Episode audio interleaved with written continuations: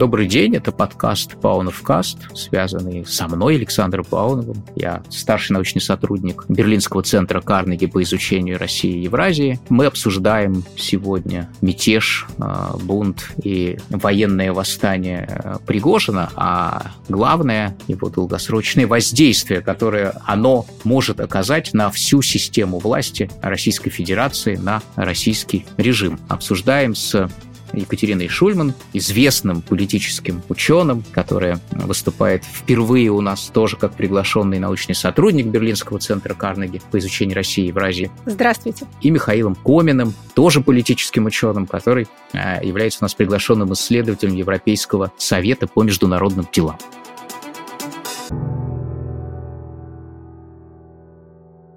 Когда слушаешь и читаешь умных людей по поводу мятежа Кондотьера Пригожина, вдруг такой определенный скепсис я встречаю, э, такой, я бы даже сказал, высокомерный скепсис, что вот, мол, чего вы все говорите, что это какой-то раскол элит? Какой же это раскол элит? Это вообще никакой не раскол элит. Да, это вообще никакая не трещина на фасаде режима, и тем более не трещина в фундаменте режима, а до раскола элит нам далеко, как до спутников Юпитера. Но э, уж я не знаю, как себе люди тогда представляют раскол элит, когда правая рука э, российского правителя начинает таскать его за волосы или за уши, или в виде поединка вот на песчаной такой арене премьер-министра с президентом, потому что, ну, это же классика, это же вот э, глава частной, личной, личной армии императора, глава претерианской гвардии, кондотьер, э, восстает против собственно, своего императора. Так менялись династии Византии, так они менялись в Риме, как кондотьеры с Форца меняли герцогов из Конти. И что ж не раскол элит-то? Самый что ни на есть. Или вы не согласны?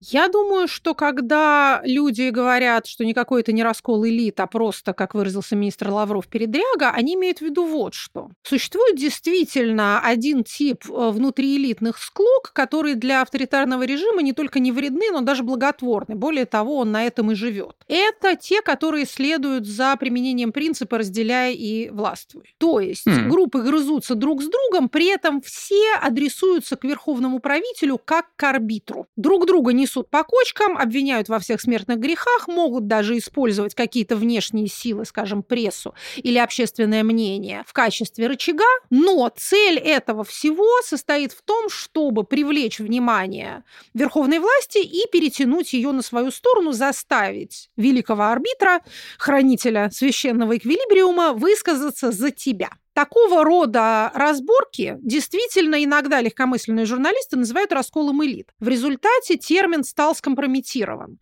Вот наш с вами вопрос состоит в следующем. То, что мы наблюдали, вот этот мятеж выходного дня, это было еще оно или уже что-то новое? Проще говоря, тут есть новая стадия, есть какой-то переход в иную форму, или это по-прежнему то самое, что мы наблюдали 20 лет и что действительно укрепляет власть автократа? Смотрите, по признаку петиционного характера этого бунта, апеллирования к высшей воле, конечно, бунт не был направлен против Владимира Путина. Бунт был направлен к Владимиру Путину против одного из ведущих деятелей системы. Ну, собственно, против второго, официально второго по популярности человека в стране, министра обороны Шойгу, который много лет числится случись что преемником, действительно на всех постах, кроме, наверное, губернатора Московской области, был самым популярным политиком, он взял Крым. В каком-то смысле бунт не направлен был против Путина лично, но если бы бунт, направленный против Шойгу и адресованный Путину, сработал, то, ну, конечно, Пригожин становился бы, ну, так сказать, управляющим менеджером системы до какой-то степени, или так бы воспринимался. Поэтому лично против правителя выпадов не было, и угроз его адрес лично не было, но э, удар по системе был таким, что она, конечно, если бы а, удалось Шойгу таким вот вооруженным способом вооруженного мятежа, методом вооруженного мятежа смести, это была бы другая система. При том же правителе так, так бывает Да, но, но при этом же все-таки э, мятеж-то был неожиданным для Владимира Путина. Вряд ли мы думаем, что он был согласованным Владимиром Путиным, то, что предпринял Пригожин. Поэтому мне кажется, что это довольно сильно расшатало все-таки правила того, как российские элиты, в частности, по крайней мере, имеющие вооружение или силовые такие полномочия, они ведут себя. В этом смысле, что Пригожин повел себя против системы, и даже несмотря на то, что, конечно, у него не было идеи сместить Владимира Путина или там как-то его даже критиковать, или критиковать его решения, да, все равно, мне кажется, что это э, изменило баланс внутри, по крайней мере, военно-силовой такой вертикали, которую мы имеем. А я и с начальным тезисом не, не соглашусь. Что значит не был направлен первоначально против президента? Какие у кого были идеи в голове, мы не знаем, но публичную риторику мы слышали. Уже некоторое время как, а эта самая публичная риторика перестала включать себя или ограничивать себя только Минобороны и Генштабом. Пошли разговоры про некого загадочного дедушку, а после этих намеков а, перешли уже и к совершенно внятным тезисам о том, что не надо было начинать войну. Покусились на символ веры, на самое святое, которое, как это у апостола Павла, да, если вот это неправда, то наша проповедь тщетна, тщетна и вера ваша. У него там есть Христос не воскрес, да? да. Вот если не надо было начинать СВО, то и проповедь любая напрасна, и вера ни на чем не стоит. И поход этот марш справедливости объявлялся под лозунгами «пора покончить с значит, страна погрязла в коррупции, а каком-то там еще безобразии и неэффективности, пора с этим покончить. Она в коррупции погрязла и в неэффективности из-за Шойгу, это он ее туда, так сказать, погрузил, или Герасимов. Если это не направлено против президента, то уж, извините, я не знаю, что направлено. Но смотрите, при этом мне кажется, что все-таки, Кать, э, Пригожин исходил из, в общем, довольно впитываемым с молоком матери э, подходу российской элиты, когда царь хороший, а бояре плохие. И когда он говорит, что не нужно было начинать СВО, он имел в виду, и имеет в виду, мне кажется, что Путина обманули. Вот, значит, там обманул ли ФСБ, или Минобороны, или кто-то еще. Тем, что, значит, мы быстро проведем эту операцию, как это было там с Крымом, Блицкрига формата и так далее, и так далее. Поэтому Пригожин как бы говорит, что вот Путина обманули, но раз уж мы начали войну, то ее нужно продолжать. В этом смысле он не критикует дальнейшие действия президента. Да, кстати, по поводу стравливания групп, которые укрепляет власть, оно, конечно, укрепляет власть, но тогда все-таки мы исходим из того, что властитель как-то контролирует стравленные группы. Если одна из стравливаемых групп, даже если это было неким сознательным действием или сознательно терпимым действием, вдруг начинает действовать совершенно не так, как этого хочет правитель, то это, конечно, уже выходит за рамки классического стравливания группы ради укрепления арбитражных полномочий суверена. Да? Поэтому ну да, мало понятно. разделять, надо, надо еще и властвовать. Надо, конечно, да. А то получается, что в эту, формула сама раскололась на, на две части. Разделить-то мы разделили, а дальше с этим разделением не справились. Я когда говорил, что он э, не покушается на священное имя Путина, имел две вещи в виду. Во-первых, вот это его объявление, э, видеообращение по поводу начала собственной спецоперации, вот пятничный, ну, как мы говорим, это бунт выходного дня, вот накануне бунта выходного дня, субботнего, помню день соответствующей пятницы, он записал видеообращение, где он примерно вот делал такую подачу Путину, которую как буквально предлагал ему взять мяч. Мяч состоял в следующем. А, ну, кроме того, что война идет без больших успехов, это все Шойгу, и само начало э, спецоперации вторжения в Украину было неуспешным. Но и это не вы, Владимир Владимирович, это тоже вас вот, э, это все коррупционные интересы ради обогащения вот этой вашей верхушки. Вас втянули, вас обманули, буквально так. И дальше все это звучало как предложение присоединиться или даже возглавить вот этот большой антиэлитистский поход. Давайте мы с вами вместе переформатируем страну. А вы будете как Мао Цзэдун, да. А, объявим огонь по штабам, а, и как раз в 70 лет самое время переплыть чего там Хуанхэ, да, и э, объявить совершенно новую политику. Да, буквально это предложение было сформулировано. Но при этом же, смотрите, если мы предполагаем, что м, как бы такой бунт был апофеозом вот этого арбитража Владимира Путина, то э, как бы повод к бунту как раз был отсутствие этого арбитража арбитража. Угу. Потому что, Правильно. значит, Пригожин довольно четко артикулировал, что все-таки почему ситуация доведена до того, что он вынужден идти до Москвы, потому что Путин не вмешался в его конфликт с министром обороны, с Министерством обороны, который Правильно. решило Об этом ну, как сказал бы забрать... очень внятно э, Лукашенко, да, Александр да. Григорьевич, который вообще мастер внятных формулировок. Да, да, если мы ему правда верим при этом э, того, что он рассказал, но я думаю, что основной сюжет действительно такой. Это звучит логично. Он, он мастер и приврать, но некоторые вещи, которые он говорит, звучат довольно разумно. Угу. Ну да, да, и поэтому мне кажется, что это как раз стресс-тест такой, да, для системы, который выстроена на арбитраже, где Владимир Путин такой вот главный человек, который разводит группы между собой и является их балансиром. В этом смысле Пригожин нарушил это правило. Он как бы слишком явно запросил этого арбитража, при этом сам арбитр, ну, как бы немножечко испугался. Пришлось применять дополнительное полномочия медиатора в виде Александра Лукашенко, который на самом деле э, заместил Путина буквально публично, по крайней мере, мы так видим, да, а заместил Путина в этом арбитраже. Но тогда, если это, если это краш-тест, то мы можем тогда сказать, впадая в официальный кремлевский нарратив, что краш-тест был пройден. Президент на месте, бунтовщик, э, ну, по крайней мере, скрылся с публичного поля. Его империю то ли развинчивают, то ли не развинчивают, но, в общем, как-то как она видоизменяется. А, и далее все, так сказать, сплотились вокруг президента, который переподтвердил свой статус единственного хранителя вот этого баланса, а если не он, то, а, значит, там пьяная солдатня войдет в мирные города, ограбит их и сожжет. Вот, вот такое. В анекдоте про интеллигентного, вежливого человека, которого прищемила дверь троллейбуса, э, он страшно матерится, а потом говорит, извините, был напуган. Вот мы видим, что был-таки он напуган, потому что животворящим образом подействовала эта ситуация на него. Мало того, что он спускался из грановитой палаты по ковровой дорожке совершенно уже изобразив из себя, я не знаю, победителя Великой Русской Смуты, и буквально это монарха, сообщил. Монарха. Монарха, да, победитель Смуты. Да. Еще осталось собрать какой-нибудь э, собор, хотел сказать, вселенский, но нет, поместный. После этого единения с военнослужащими, с людьми в погонах, которые явно успокоили его нервы, что вот они все при ружьях, при погонах, при фуражках, вот они здесь все в Кремле вокруг него. Потом было поразительное единение с народом, конечно, в городе Дербент, которому на радостях еще добавили 3000 лет истории, потому что Давно мы этого не видели, да, хотелось еще увидеть, что и народ со мной, а я с ним. Целуют, обнимают, э, не шлют проклятия, не кидают пластиковые стаканчики. Смотрите, если предположим, если мы предполагаем, что да, у нас все-таки раскол элит возник, потому что произошедшее выходит за рамки обычной грызни группировок, что это был, как Михаил выражается, краш-тест или стресс-тест для системы,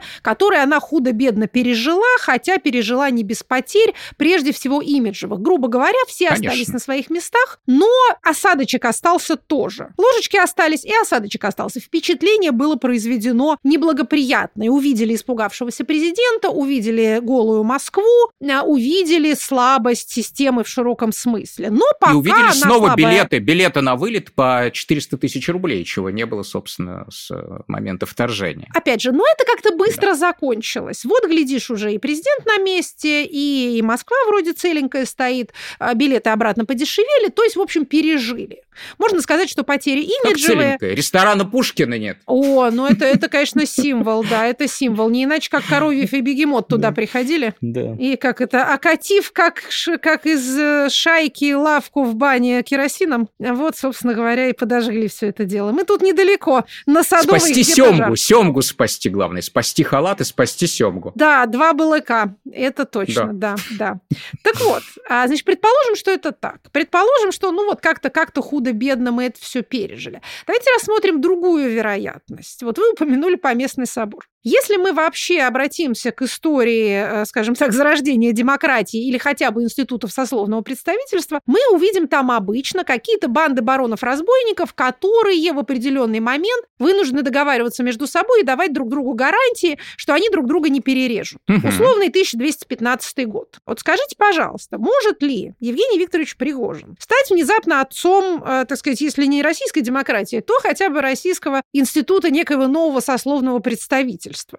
Если мы говорим, что система слаба, что президенту все труднее и труднее служить вот этим вот великим арбитром, верховным ар- арбитром элегантности, а как Петронио, то могут ли эти группы в предвидении ну, какого-то следующего этапа, да, когда президента не будет, начать друг с другом некую торговлю. Потому что, в принципе, корень демократии состоит ровно в этом, что у вас не единая элита, а расколотая элита, что у вас э, группировки, ни одна из них не может уничтожить всех остальных и монополизировать ресурс.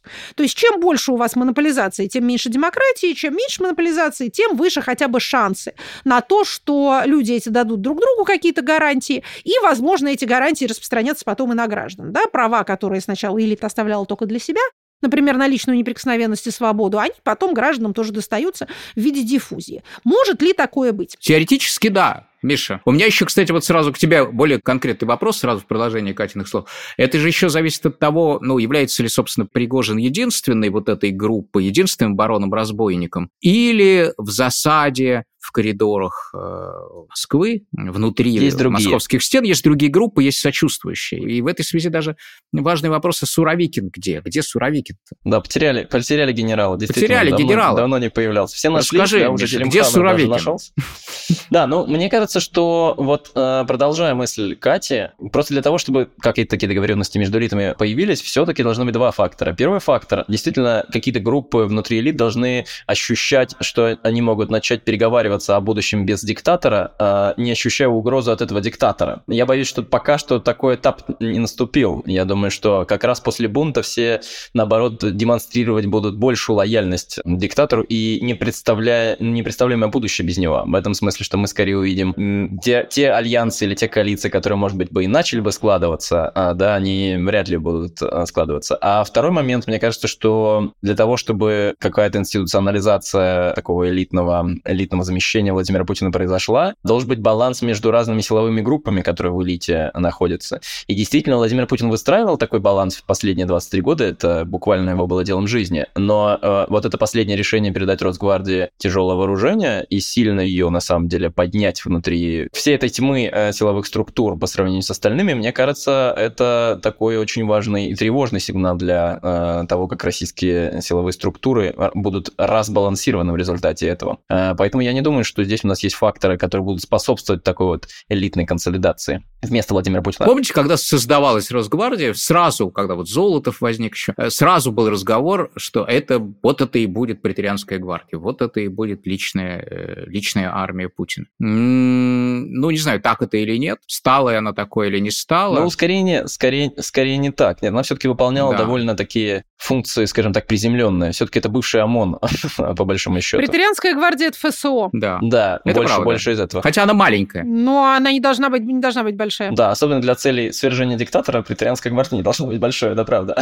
Больше людей, меньше координации. Мне кажется, что э, Суровикин э, человек, который скорее репрезентирует некоторую группу в военной российской элите, э, или, может быть, даже не репрезентирует, а является примером того, тех расколов или тех проблем, которые внутри армии существуют. Суровикин человек, который не входит в такую личную обойму Шойгу. Он не принадлежит к его, знаете, таким рентным разным группам, потокам и прочим, что Шойгу любит выстраивать на любом месте, где бы он ни находился, да, справедливости ради. А Суровикин человек, которого в свое время Шойгу обидел, да. С одной стороны, карьера Суровикина началась до а, Шойгу, по большому счету, да, он претендовал на пост а, главы военной полиции, такая институция должна была создаться в рамках реформы армии, которую проводил еще Сердюков и Макаров, и, значит, вроде бы уже даже все а, шло нормально, но там вот случилась отставка Сердюкова, как вы помните, а Шойгу вот эту инициативу похоронил. И насколько мне известно, и насколько в целом даже в паблике это обсуждалось в те годы, 2012 Суровикин в этом смысле затаил некоторую обиду на Шойгу. И как количество таких генералов, которые э, видят, что российская армия идет не туда под руководством Шойгу, ну, да, достаточно, я думаю. Кроме Суровикина есть еще, например, Мизинцев, который, как вы знаете, переместился вообще в ряды ЧВК. А это довольно, тоже довольно уважаемый был генерал, по крайней мере, его опыт взятия, так скажем,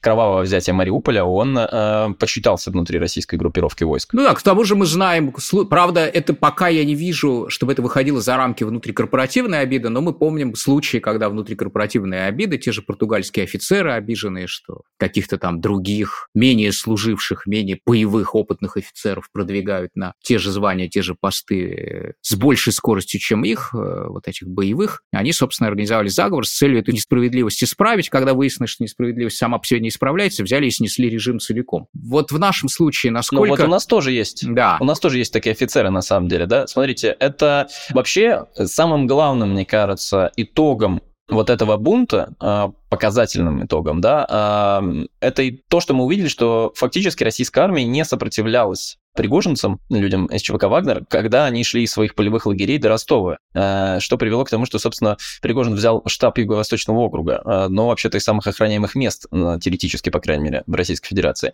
А, и, собственно, мне кажется, что он взял его ровно потому, что такой средний и старший офицерский состав устроили, устроили итальянскую забастовку, в том смысле, что они не нарушали приказ какой-то, может быть, приказ им не был спущен, но точно они не пытались остановить Пригожина и его войска, как бы действуя более ретиво, действуя более безинициативно. То есть не защищать тех генералов, например, Евкурова, который находился, который находился в этот момент в штабе.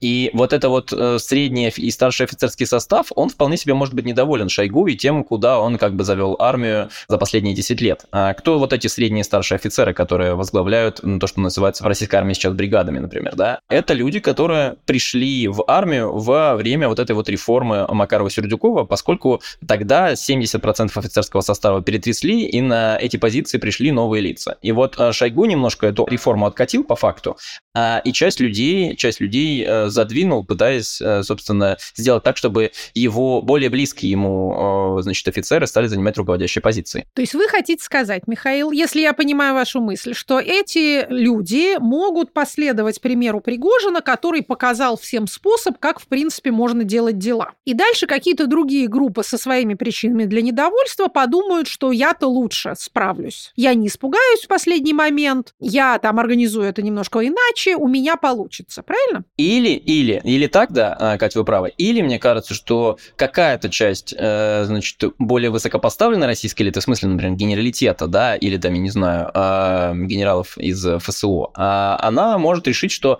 поскольку такая группа внутри российской армии есть, да, им есть на кого опереться, если устраивать подобие такого мятежа. А вот насколько действительно Суровикин знал о намерениях? Вот я вижу прямо, я уже не буду обращаться к книжке, к описанным там мятежам и так далее, но я э, вижу, как в массе, во множестве похожих случаев люди, которые бунтуют на низшем уровне, находятся в контакте с теми, кто должен подхватить, что ли, их инициативу на более э, высоких властных уровнях. Вот здесь эти люди были, или здесь была надежда, что мы поднимем волну, и эти, э, эта волна поднимет и принесет на нашу сторону, как щепки истории, принесет, собственно, э, нужных людей, которые вот нас поддержат и помогут нам наверху.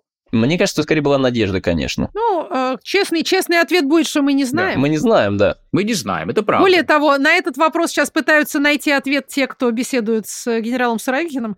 Сегодня Алексей Алексеевич Венедиктов беспокоился, я слышала в эфире, что ему не дали позвонить жене на день рождения. Он оказался внезапно его тоже семейным другом, угу. поэтому знает такие подробности. Угу. Так что, видимо, выяснения идут. Уж не знаю, до чего они там доищутся, до какой подлинной и, и подноготной правды, но э, мы с вами ее точно знать не можем. Ну, с другой стороны, мы точно знаем, как э, устроено сознание, по крайней мере, очень многих высоких представителей российского режима, а сознание это устроено невероятно конспирологически, и а, поверить в то, что есть стихийный бунт, а, вот этот а, поход за правду разуверившихся, отчаявшихся боевых офицеров и солдат, у которого нет плана, да, у нас же все верит в то, что против э, России, против российской системы, против российского руководителя обязательно кто-то злоумышляет именно планово. Да? То ли это наследие Например, плановой Далис. экономики, Далис злоумышляет планово, не знаю, кто угодно, Уильям Берн злоумышляет, все угодно злоумышляет. э, Сорос э, тоже нехороший вот, человек. Только, Сорос. Сказать, что Сорос, и тут, да. и тут Жизинский. Я, да, да, ну, да, и тут я представляю себе, что тут целые, целые вооруженные выступления против, э, собственно, российского правителя, и чтобы у него не было никакого плана, да не может такого быть. Наверняка есть какой-то план, а если есть план, то есть и те, кто его написал, есть участники, Хорошо, предположим, что нам это дает? Они вот верят смотрите, в это. Ага, предположим, предположим. Действительно, да. легко, повер... легко поверить, что верят. Да. Действительно, головы устроены таким образом. Что это нам дает э, относительно будущего развития событий? Вот смотрите, вы сказали, что, э, Михаил сказал, что э, создание каких-то внутриэлитных договоренностей менее вероятно, потому что после заговора все будут демонстрировать лояльность. Вообще говоря, после заговора должна бы развернуться какая-то репрессивная кампания, поиск предателей и сочувствующих и чистки. По идее, да. Мы ничего такого не видим, поэтому мы э, так сконцентрировались на бедном Суровикине и на том, смог он позвонить жене или, или забыл позвонить жене, многие мужья так поступают безо всяких э, следственных органов самостоятельно. А, но удивительно то, что в отличие, например, там от турецкого случая или от казахского, похожие довольно сценарии, да, бунт, который угу. не удался, или восстание, или там, не знаю, э, подъем народных ну, не, низовое восстание, к которому, да, присоединились да, или да, да, не да. присоединились какие-то После люди. него полагается вообще по учебнику порепрессировать. Моя рабочая версия пока, рабочая гипотеза, состоит в том, что наша система чувствует себя слишком слабой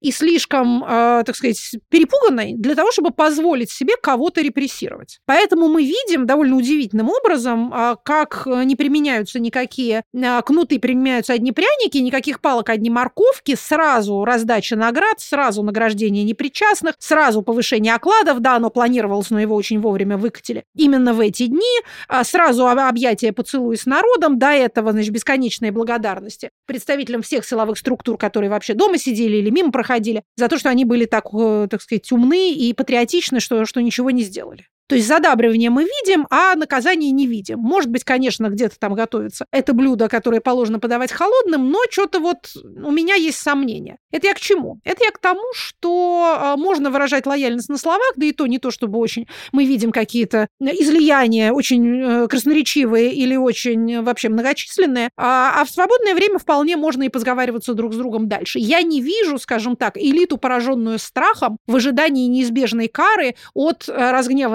э, лидера, на которого посмели покуситься. По-моему, у нас не такая ситуация. Э, она не такая просто потому, что элита однажды совсем недавно была поражена страхом, собственно, от украинского вторжения, которые с ней не согласовали, от принятия чрезвычайных законов, которые к ней имели прямое отношение, и от разных неофициальных мер, вроде сдачи загранпаспортов, невозможности уволиться, или или вообще общего понимания, что система находится, что система является в данный момент боевым кораблем, и попытка э, сесть на шлюпку и отплыть на ближайший остров с пальмами и манящими бананами, а она будет воспринята как э, предательство со всеми, так сказать, вытекающими из военного времени последствиями. То есть элита уже напугана. В этом отношении ее как-то второй раз пугать, ну, просто, мне кажется... Но она скована, она скована просто, А ее, конечно. прошу прощения, ее второй раз пугать что? Не, не, не гуманно или, или нечем? Или она уже потеряла способность пугаться? Вы э, понимаете, человек, который находится в плохом положении, всегда может бояться, что оно станет еще хуже. Это правда, Поэтому да. здесь сказать, что один раз испугались так, что больше уже не могут,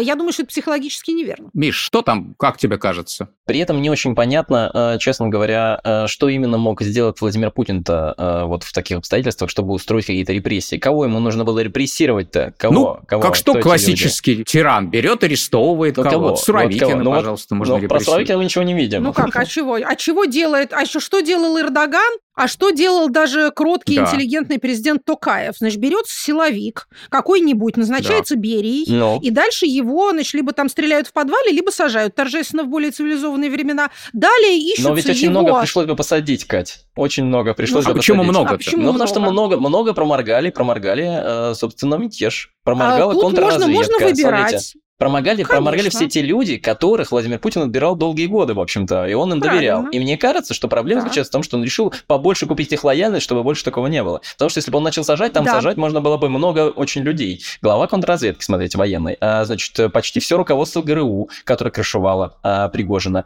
а, э, значит, э, ну, фактически не заступившуюся армию за, э, за всех и вся, а, за сбитые вертолеты и самолеты, а, значит, людей, которые их отправляли, а, потому что это было неэффективно, неэффективная издержка. Не знаю, награждать кого нужно было. А, возможно, пришлось бы посадить все-таки Золотого, который не смог остановить этот марш, понимаете, до Москвы, хоть он там и собирал эти кулаки, но тем не менее. Поэтому слишком много пришлось Ну, бы посадить. слушайте, по-вашему, Выбор, по-вашему выходит, лояльность. что либо всех сажать, либо никого не сажать. А это все как-то неправильно. Можно немножко. И был выбран вполне себе, как мне кажется, с точки зрения Владимира Путина, рациональный сценарий, рациональный вариант. Он купил лояльность большего, большим, большими почестями. Вот. В этом была его идея. Да, это очевидно то, что происходит, да. Посадить можно э, одного кого-нибудь, да? Карим э, Масимов тоже был Мгм. соратником казахстанского Мгм. и старого, и Мгм. нового лидера, и ничто не, не помешало на него повесить бунт. То есть турецкий вариант это сажать десятками тысяч. Десятки, а включая учителей, казахский- которые неправильно Ну учили. да, Да. Учителей, университетских преподавателей, журналистов и выдавливать десятки тысяч в эмиграцию. Масштабнейшая репрессивная Да. кампания была развязана в 2016 году Эрдоганом. А вот тоже к вопросу о том, что каждая автократия несчастлива по-своему. Вот такое Да, можно было учудить, это чего мы в России не видали ни в 2012 году, ни в 2014, ни в 2022. А полтора процента накинуть себе в первом туре, чтобы не заморачиваться со вторым, нельзя. Мгм. Вот русскому человеку это довольно удивительно. Точно так же, как э, западному человеку удивительно, что можно в России посылать людей на смерть, и они, в общем, спокойно к этому относятся, но нельзя ввести QR-коды и нельзя закрыть кафе. Убить человека можно, запретить ему ходить в общепит нельзя. Вот, опять же, все, все Это какие-то очень индивидуально. глубинные, глубинные представления о взаимных обязательствах гражданина и государства, которые, надо сказать, что в разных государствах тоже довольно сильно отличаются. И, соответственно, Да, с нашими да, глубинными представлениями, э, как сказать, послать гражданина на смерть, это вот государство вправе, а послать его... Если на денежки прививку платят уже- за это, то Да, особенно, а да. на прививку нельзя. Не, при, Да, не в да, прививку, им- да, им- тем более. Именно так. Там по поводу репрессий у меня есть свой ответ, и он довольно понятный. Не знаю, насколько он продлится. Почему нет репрессий прямо сейчас? Потому что повстанцы их требовали, Пригожин их требовал, бунтовщики их требовали. То есть устроить сейчас элитную чистку, значит выполнить требования бунтовщиков. А это же, это прогнуться, это Мо- пойти, можно собственно, зачистить их самих, можно хотя бы Их попробовать самих. изловить Уткина. Уж если Пригожина нельзя, ну Вагнера-то этого Уткина можно? А дальше проблема в том, что Пригожин-то популярный человек в патриотическом Ой, вот лагере. это, в- вот это, мне кажется, проблема. Да? По-моему, да. Я не думаю, что, кстати, для Владимира Путина это проблема в том, что Я- он понимает, что Пригожин думаю. популярный Почему? человек. Я боюсь, что после вот этих всех дербенских э, историй мы видим, что он видит, что люди-то встали на его сторону, в его представлении, Самый в его популярный голове. человек это он. Ну и, Да, надо сказать, да. по последним результатам опросов одобрение вдвое схлопнулось у Пригожина. Но, кстати говоря, вот тоже интересно очень по поводу этих цифр, и это, точнее, не самих цифр, а их динамики, и это может нам дать какой-то а, вариант ответа на вопрос, как это повлияет на дальнейшую, так сказать, политическую жизнь и выживаемость системы. То есть, смотрите, что случилось там за три недели. Возросла узнаваемость у него резко, то есть меньше намного стало людей, которые отвечают э, на вопрос о нем, что я не знаю, кто это такой. Мгм. И снизилось одобрение. Похожая динамика, как ни странно это покажется, была у Навального в 2021 году, когда он вернулся. Нет, и совершенно не когда- странно. Они... Когда, когда начались протесты.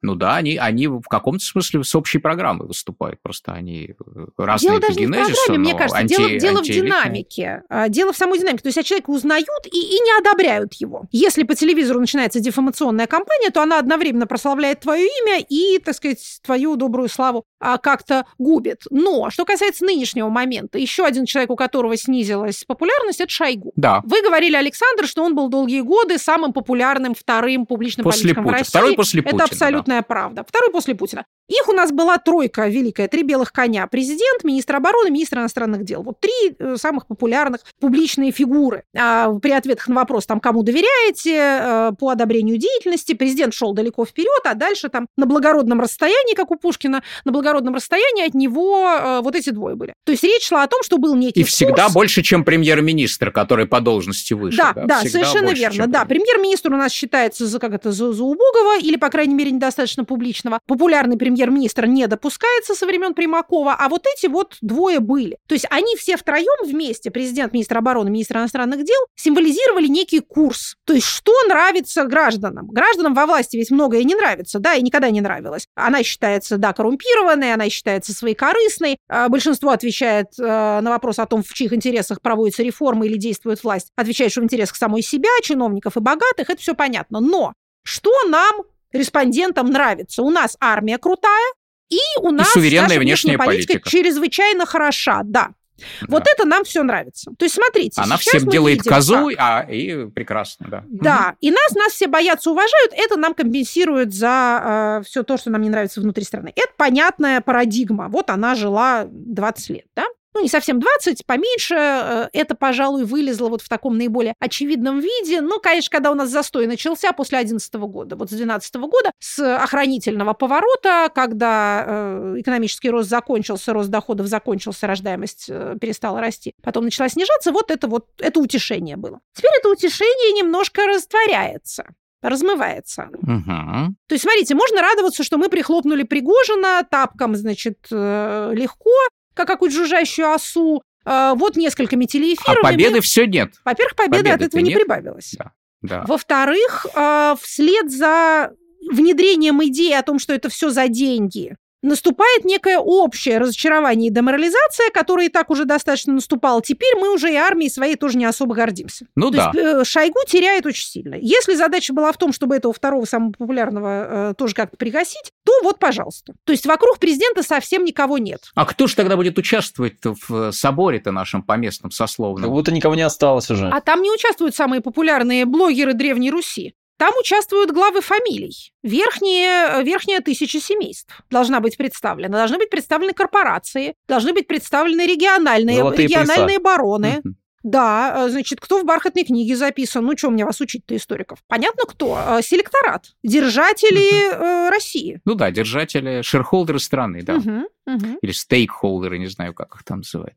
Может быть, кстати, некоторые потускнение сияющего образа армии, она, может быть, э, Владимиру Путину в этой ситуации и поможет. Единственное, вот эти все разговоры о том, что подхватит, подхватит кто-то внутри, не знаю, центрального или как он это называется, столичного военного округа, подхватит инициативу Пригожин на местах, все-таки упирается в то, что армия наша политически никогда не была слишком субъектной. Ну, вот когда распадался Советский Союз, она себя не очень проявила ну, как-то где вот эти военные из политиков? Но, но сейчас же война Это идет. Это старая традиция, заложена еще Сталином. После войны да, он этим да. сильно озаботился, чтобы армия никогда не стала субъектом. С тех пор так. И с тех пор так, да. Но война-то ведь идет сейчас. Война-то ведь идет сейчас. Мы же даже видим, что у части губернаторов военная легитимность такая проявляется, типа Гладкова. А значит, Гладков, у каких-то да. армейских чинов тоже вполне себе может появляться эта военная легитимность. Просто мы их в паблике не видим, потому что их никто не подсвечивает. За исключением там, собственно, вот Суровикина, который появлялся появлялся прошлой осенью и там делал такие заявления мы не видим никаких других людей из генералитета, которые могли бы выступать такой публичной фигурой. Вот э, голос недовольного генералитета и был голосом недовольного генералитета и был Пригожин ведь. Да, это был Пригожин, и, собственно, был Суровикин, которого отставили от командования. И, э, ну, я, я вижу вот эти какие-то признаки опасения, как бы не вышло из э, вот этой среды воюющих людей носителей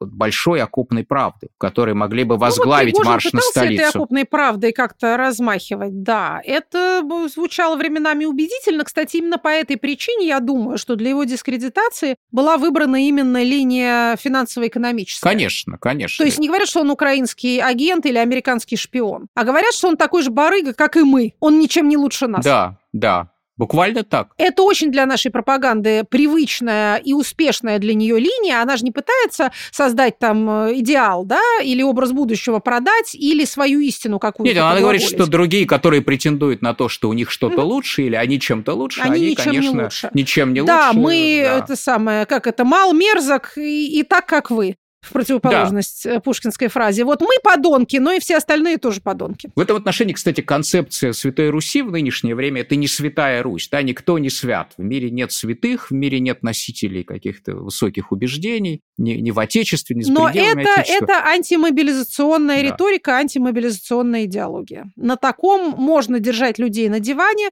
но невозможно их мобилизовать, в чем мы убедились э, осенью. Вот, поэтому я когда я говорил, что Пригожин популярен, я имел в виду не вообще популярен, а популярен среди людей в группе, которая заинтересована войной, да, которой интересно то, что происходит на войне. Остальные, ну, они будут наблюдать. Ура, патриотическая такая группа. Мне кажется, в этом контексте очень, э, значит, любопытно, как все-таки будет выстраиваться, например, попытка кампании президентской, э, в смысле, которую Владимир Путин будет вести накануне этих выборов. Потому что если у нас вот есть такая антимобилизационная абсолютно идея последнего последнего времени, э, с одной стороны, а с другой стороны, вот видите, он начал выходить к людям в Дербенте, начал ощущать какое-то, значит, э, единство с ними, или, вернее, демонстрировать, пытаться единство. Вот каким образом будет выстроена его следующая президентская кампания, на чем она будет э, базироваться, мне кажется, это, это очень важная часть. И, возможно, как раз к этой кампании и подтянутся репрессии, ну какие-то, кого-то же нужно будет обвинить в неудачах на фронте. Да, если не будет, кстати, больших удач на фронте к президентской кампании, я уже вижу легкую лукашизацию вот этого управленческого стиля, ну, в частности, вот этот звонок э, министру финансов с таким... А что за э, звонок? Когда вот от дагестанской, дагестанской девочки, там, в присутствии дагестанской девочки, когда требовали транш для республики ну, Дагестан это скорее... финансовый. Ну, нет, это,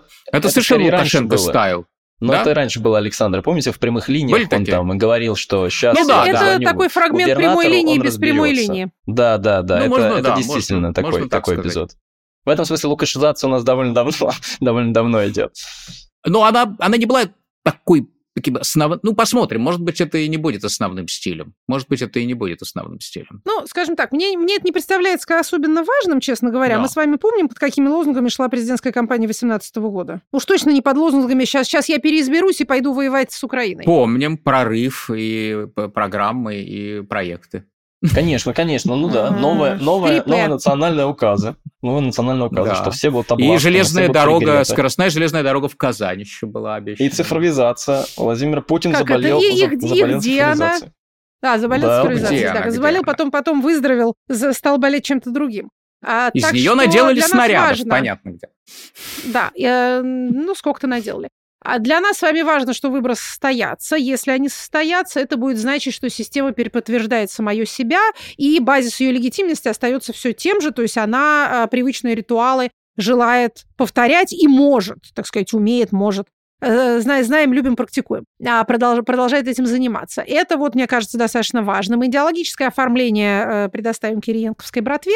Я думаю, что милитаризма там не будет особенного. Это мой, так сказать, best guess состоит в этом, а, будет нормализация всего и упор на то, как хорошо развивается экономика, как появилось больше возможностей, как мы освободились от зависимости а, от Запада, и как хорошо сразу зажили, как мир стал разнообразен, открыт для нас, и как много в нем а, путей и дорог. Вот это, мне кажется, будет а, такая компания. Я тоже думаю, что военная тема не будет главной. Она, конечно, не будет главной. Мне кажется, что войну вообще все-таки хотят держать в резервации, так или иначе, что вот это люди, которые... Люди, которые воюют, они воюют, а все остальное Они специальные. Вот это специальная они операция, этим занимаются да. специальные, специальные люди в специально отведенных для этого местах. Совершенно верно. И это изначально изначальный план, он, вот, он не поменялся. Да. Несмотря на то, что жизнь да, вроде этим, бы заставила с этим я поменять. Согласна. Вот, э, а специальные люди воюют, а все остальные развиваются. А все развиваются. А чем дальше, тем угу. лучше.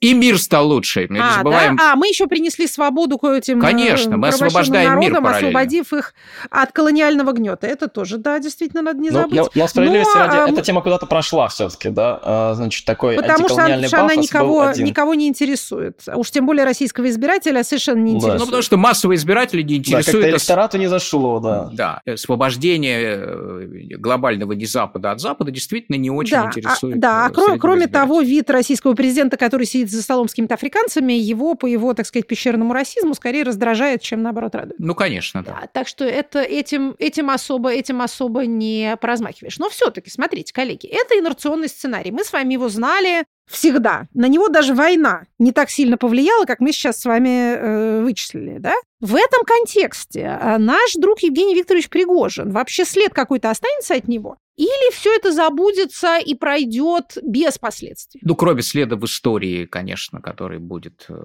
это понятно. Про это мы, мы все напишем много интересных, неинтересных книжек. Да. Ну, мне кажется, что все же должно остаться. Должно остаться. В том смысле, что вот этот вот пример, он, он понимаете, он заразителен немножко такого, такой безнаказанности. Вопрос я понимаю так. Вопрос я понимаю, закончила ли история Пригожина и закончена ли та история, которая привела с историей Пригожина. Значит, на вопрос, закончена ли история Пригожина как э, харизматического кондотьера, да, полевого военачальника э, инициативного, частно-государственного. А у меня нет ответа, хотя мы видим, например, что тот финал, который вроде бы был заявлен официально и довольно помпезно э, неделю назад, так называемый уход в Беларусь, вроде бы и не состоялся. Ни бойцов в Беларуси нет, ни самого Пригожина в Беларуси нет, и где он непонятно, и не сидит, и А не вообще, убит, а на фронте они есть вот эти силы-то? Да, вроде бы и есть какие-то. Ну, часть людей, часть, часть да. вагнеров мы знаем, что они переподписывают контракты. А, да, теперь они подписывают пунктах... контракты с Минобороны. Да, теперь в пунктах Вагнера в регионах подписывают тоже контракты новобранца так скажем, Вагнера новобранца. И вот это прекрасные вопросы для окончания. Значит, закончена ли история лично Пригожина и его вот этой амбиции а, трансформационные. Ну, э, судя по тому, что Пригожин не находится там, где ему положено быть в соответствии с, со сделкой, вероятно, не закончена. Другой вопрос, как она дальше будет заканчиваться, будет ли он убит, будет ли он посажен все-таки, возникнет ли все-таки вот эта показательная репрессия, которая должна э, кого-то коснуться. А, кстати, прошу прощения, кто-нибудь понял, почему к нему приходили с обыском? Против него что, есть какое-то уголовное дело? Все разглядывают фотографии шкафа да. с париками. Я не могу доискаться, на каком основании они вообще появились. Ну, я так понимаю, что на основании того, что Путин сказал, что мы дали ему 80 миллиардов, еще раз 80 миллиардов, и надеюсь, что там при этом украли немного, да, то есть было ясно сказано, что что-то из этих 80 миллиардов все-таки... А уголовное дело есть? Видимо, нет. Обыск обычно бывает в рамках чего-то, ну, то есть редко так просто приходит, какую-то бумагу показывают. Нет, никто не слышал? Значит, есть, что-то есть. Как вы верите в легизм? Приходит, правда, и к свидетелям. И правильно, и к свидетелям, Какая-то да. проверка. Проверка, может быть, и к свидетелям Интересно. приходит. По крайней мере, публично он не заявлен как фигурант никакого уголовного дела. Дело о мятеже открыто и закрыто ФСБ. А дело о а хищении дело не открывалось. Об его нет. Мы, мы о нем, по крайней мере, не слыхали. Или открывалось, но нам об этом не рассказали, что тоже может быть. Им, им только пригрозили, да. Но, слушайте, я бы был бы более аккуратен все-таки в трактовке того, что э, Пригожин сейчас ведет себя не в соответствии с той сделкой, или, э, которую, в общем, он получил э, от Владимира Путина. Возможно, как раз э, мы просто видим только такое публичное оформление этой сделки видели. публичное оформление этой сделки в виде, э, значит, Лукашенко, Беларуси э, и разворачивающихся там лагерей ЧВК Вагнера. Возможно, договоренность не публичная заключается в том, что, не знаю, а через там Пригожину дали месяц, за который он сворачивает свои дела, вот, например, закрывает холдинг Патриот, да, и перекочевывает в Африку и собирается там заниматься чем-то классическим, чем занимаются все остальные милитари компании, парамилитари компании, которые в мире существуют. Да, не исключено, что у этого пакта есть секретные протоколы. Это правда. Никто, собственно, не обязан нам сообщать о том, есть они или нет. А они могут выглядеть именно так. И второй вопрос, по которому каждый в завершении нашего разговора должен высказаться, это даже в случае исчезновения Пригожина как э, вот этой фигуры, которая нанесла или может в будущем нанести удар по стабильности режима, системы, э, ну не исчезли же предпосылки, да, те дисбалансы, которые привели к появлению бунта Пригожина, вот они не исчезли. Не исчезло это ощущение довольно больших масс населения, что что-то наверху не то, вот что-то там не так, плохо воюем, не надо было начинать, а если надо было начинать, то не так надо было воевать. Мы видим снижение, правда, пока все равно денег хватает, поступлений от э, экспорта нефтегазового. Мы видим там, не знаю, рост доли импорта, соответственно, снижение вот этой дельты в доходах и расходах государственных. По-настоящему-то мы понимаем, что сделает любое российское правление непопулярным. Это нехватка денег, денег на, собственно, раздачу населения. Вот не платежи пресловутые, они могут сделать Не, не платежи и товарный дефицит. Э, вот две и товарный вещи, дефицит, которые да, конец режима. Да. да, они вот да, могут пока этого нет, э, можно, можно стоять. Да, и это, судя по всему, так и будет. Вопрос о том, насколько элита готова будет э, взбунтоваться, потому что она недовольна, пока она все-таки очень робкая, потому что, опять же, на мой взгляд, она очень сильно травмирована всем, что происходило с ней в 20 веке, и все равно все еще пока пока боится народа больше, чем э, своего правителя, несмотря на то, что правитель э, загнал ее, в общем, в э, не очень приятные условия существования. И вот, собственно, Пригожин с его лозунгами про Северную Корею, про мобилизацию еще раз показал, что народа и вот эти носители народной правды, Слушайте, Северная наверное, Корея была, была иронически употреблена. Мне кажется, что все неправильно поняли Евгения Викторовича его светлую мысль. Он хотел сказать, что не надо было войну начинать, Сейчас надо ее срочно замораживать, а если мы вообще хотим э, воевать успешно, нам надо вывернуться наизнанку и стать не собой. Он не имел в виду «давайте станем Северной Кореей», он имел в виду «мы никогда ничего в этой войне не добьемся, если мы не станем Северной Кореей, а это, как подразумевается, или невозможно, или этого никто не хочет, или и то, и другое вместе». Ну, в любом случае, он такой довольно радикальный антиэлитист, и, конечно, да, это, это да. лишний раз, это, да. это лишний раз заставит элиту задуматься, а что, что будет, если мы снесем нынешнего правителя, и кто придет ему на смену, а травматический опыт есть у нее довольно серьезный, поэтому она, наверное, будет действовать осторожно. Но, тем не менее, вот еще раз я говорю, что Пригожин как конкретный бунтовщик во-первых, еще не закончен, но, во-вторых, даже если он закончен, те условия, которые сделали бунтовщиком, те условия, которые привели его к мысли о том, что бунт, возможно, успешен, они никуда не ушли. Вот такая мысль. Да, и мне кажется, что эти условия, мне кажется, что эти условия прежде всего связаны с тем, как работает российская армия, ну и работают российские силовые структуры в этом смысле. Что если мы видим, что такой вооруженный мятеж может быть успешен э, достаточно для того, чтобы ну, там, пройти огромное количество э, километров, э, никем не останавливаемый, да, то вот это дурной пример. В этом смысле мне кажется, что основной crack, да, э, основная трещина, mm-hmm. которая в режиме э, образовалась, она образовалась ровно перед такого рода, э, значит, мятежами и попытками госпереворота. И, конечно, она сейчас э, вряд ли каким-то образом повторится, э, но, значит, э, дурной пример заразителен. В этом смысле, э, значит, следующий глава Росгвардии Росгвардии, не золото, в котором лично доверяет Путин, на котором там у него все завязано, но в следующий раз глава Росгвардии, или какой-то другой, а, значит, генерал, возглавляющий силовую структуру, который тоже будет усилена а, такими тяжелыми вооружениями, вполне себе может а, сместить Владимира Путина и устроить либо собственную диктатуру, либо диктатуру военной хунты.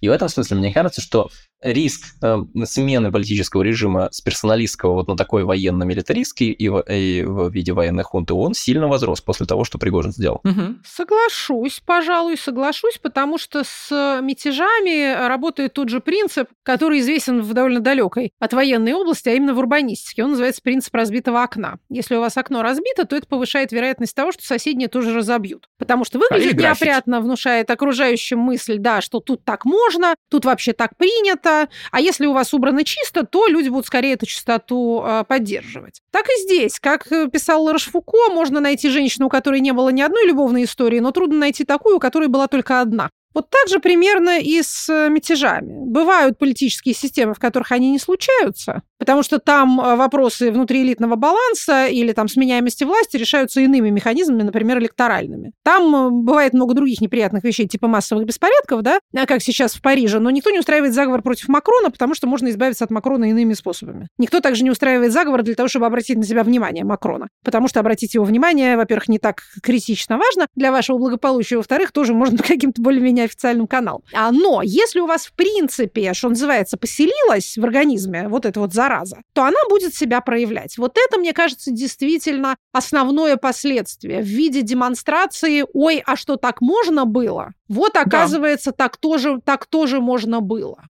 А что касается дисбалансов, я вот еще о чем хотела сказать, о чем, о чем говорил Александр, что дисбалансы остались. Если действительно а, вагнеровские бойцы, кто-то подпишет а, контракт с Минобороны и вольется таким образом в ряды регулярных сил, кто-то растворится в воздухе, уйдет в Беларусь, уйдет в Африку, то один дисбаланс будет, а, по крайней мере, уменьшен. То есть отдельной беззаконной, внезаконной армии не будет она будет поглощена регулярными силами. В, этом, в этой связи интересен э, какой-то смутный шум, который вот а, поднялся последние два дня по поводу Чечни, угу. по поводу э, вот избиения э, журналистки-адвоката, что, к сожалению, для Чечни совершенно не новость. А новость в том, что вдруг, причем какие-то патриотические э, комментаторы заговорили да, да, о том, вот лоялисты и турбо-лоялисты, заговорили о том, что вот смотрите, Пригожина свернули в бараний рог, предположим, свернули. А поэтому теперь власть не допустит того, что она допускала раньше, а именно существование еще одной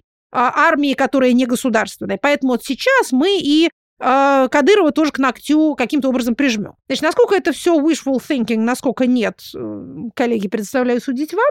Но а может быть, урок об опасности размывания государственной монополии на легальное насилие был усвоен, и будут продолжать устраивать конкуренцию между а, силовыми структурами, без этого система не живет, да? Она не создает сверхведомства ОГПУ, НКВД, МГБ, она разделяет но а, хотя бы всех будут стараться засунуть в регламент и в какую-то законную рамку. Ну да, и в любом, в любом случае получается, что, конечно, э, у Владимира Путина, с одной стороны, все варианты неплохие, а с другой все же они плохие, потому что никак не реагировать на мятеж – это плохо, и реагировать разными способами тоже для него будет иметь свои последствия и в виде репрессий, и в виде отсутствия репрессий, и в виде там, создания каких-то новых институций, накачивания, усиления этих новых институций дополнительными полномочиями. Вот. А он же все-таки не, не, мы говорим, человек, который не любит ничего менять, хотя он поменял жизнь, так сказать, себя, страны и нас всех э, в прошлом году, но тем не менее, в каком-то смысле он очень инерционный. А вот именно в стремлении ничего не менять люди совершают самые радикальные шаги. Да.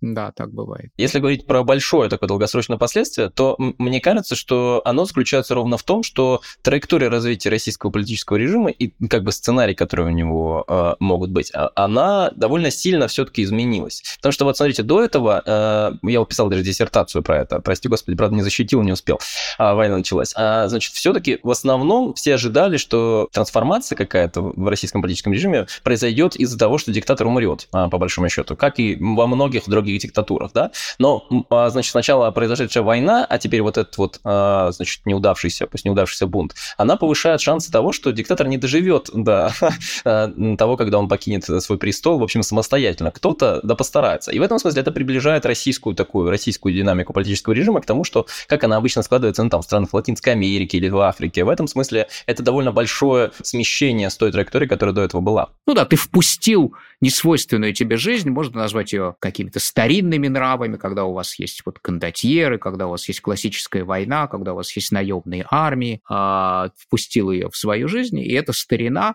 оказалась Уж если в этом старина, так и во всем старина. А если во всем старина, то там вам и перевороты, и отравления, и заговоры, и, и все, что хотите. В этом отношении действительно поле возможностей, в том числе и собственного завершения собственного управления, Владимир Путин по сравнению с 2021 годом сильно расширил. Что говорить? Как-то от вселенной «Властелина колец» мы переходим к вселенной «Игры престолов», и мне это не нравится. Я была за предыдущую эстетику.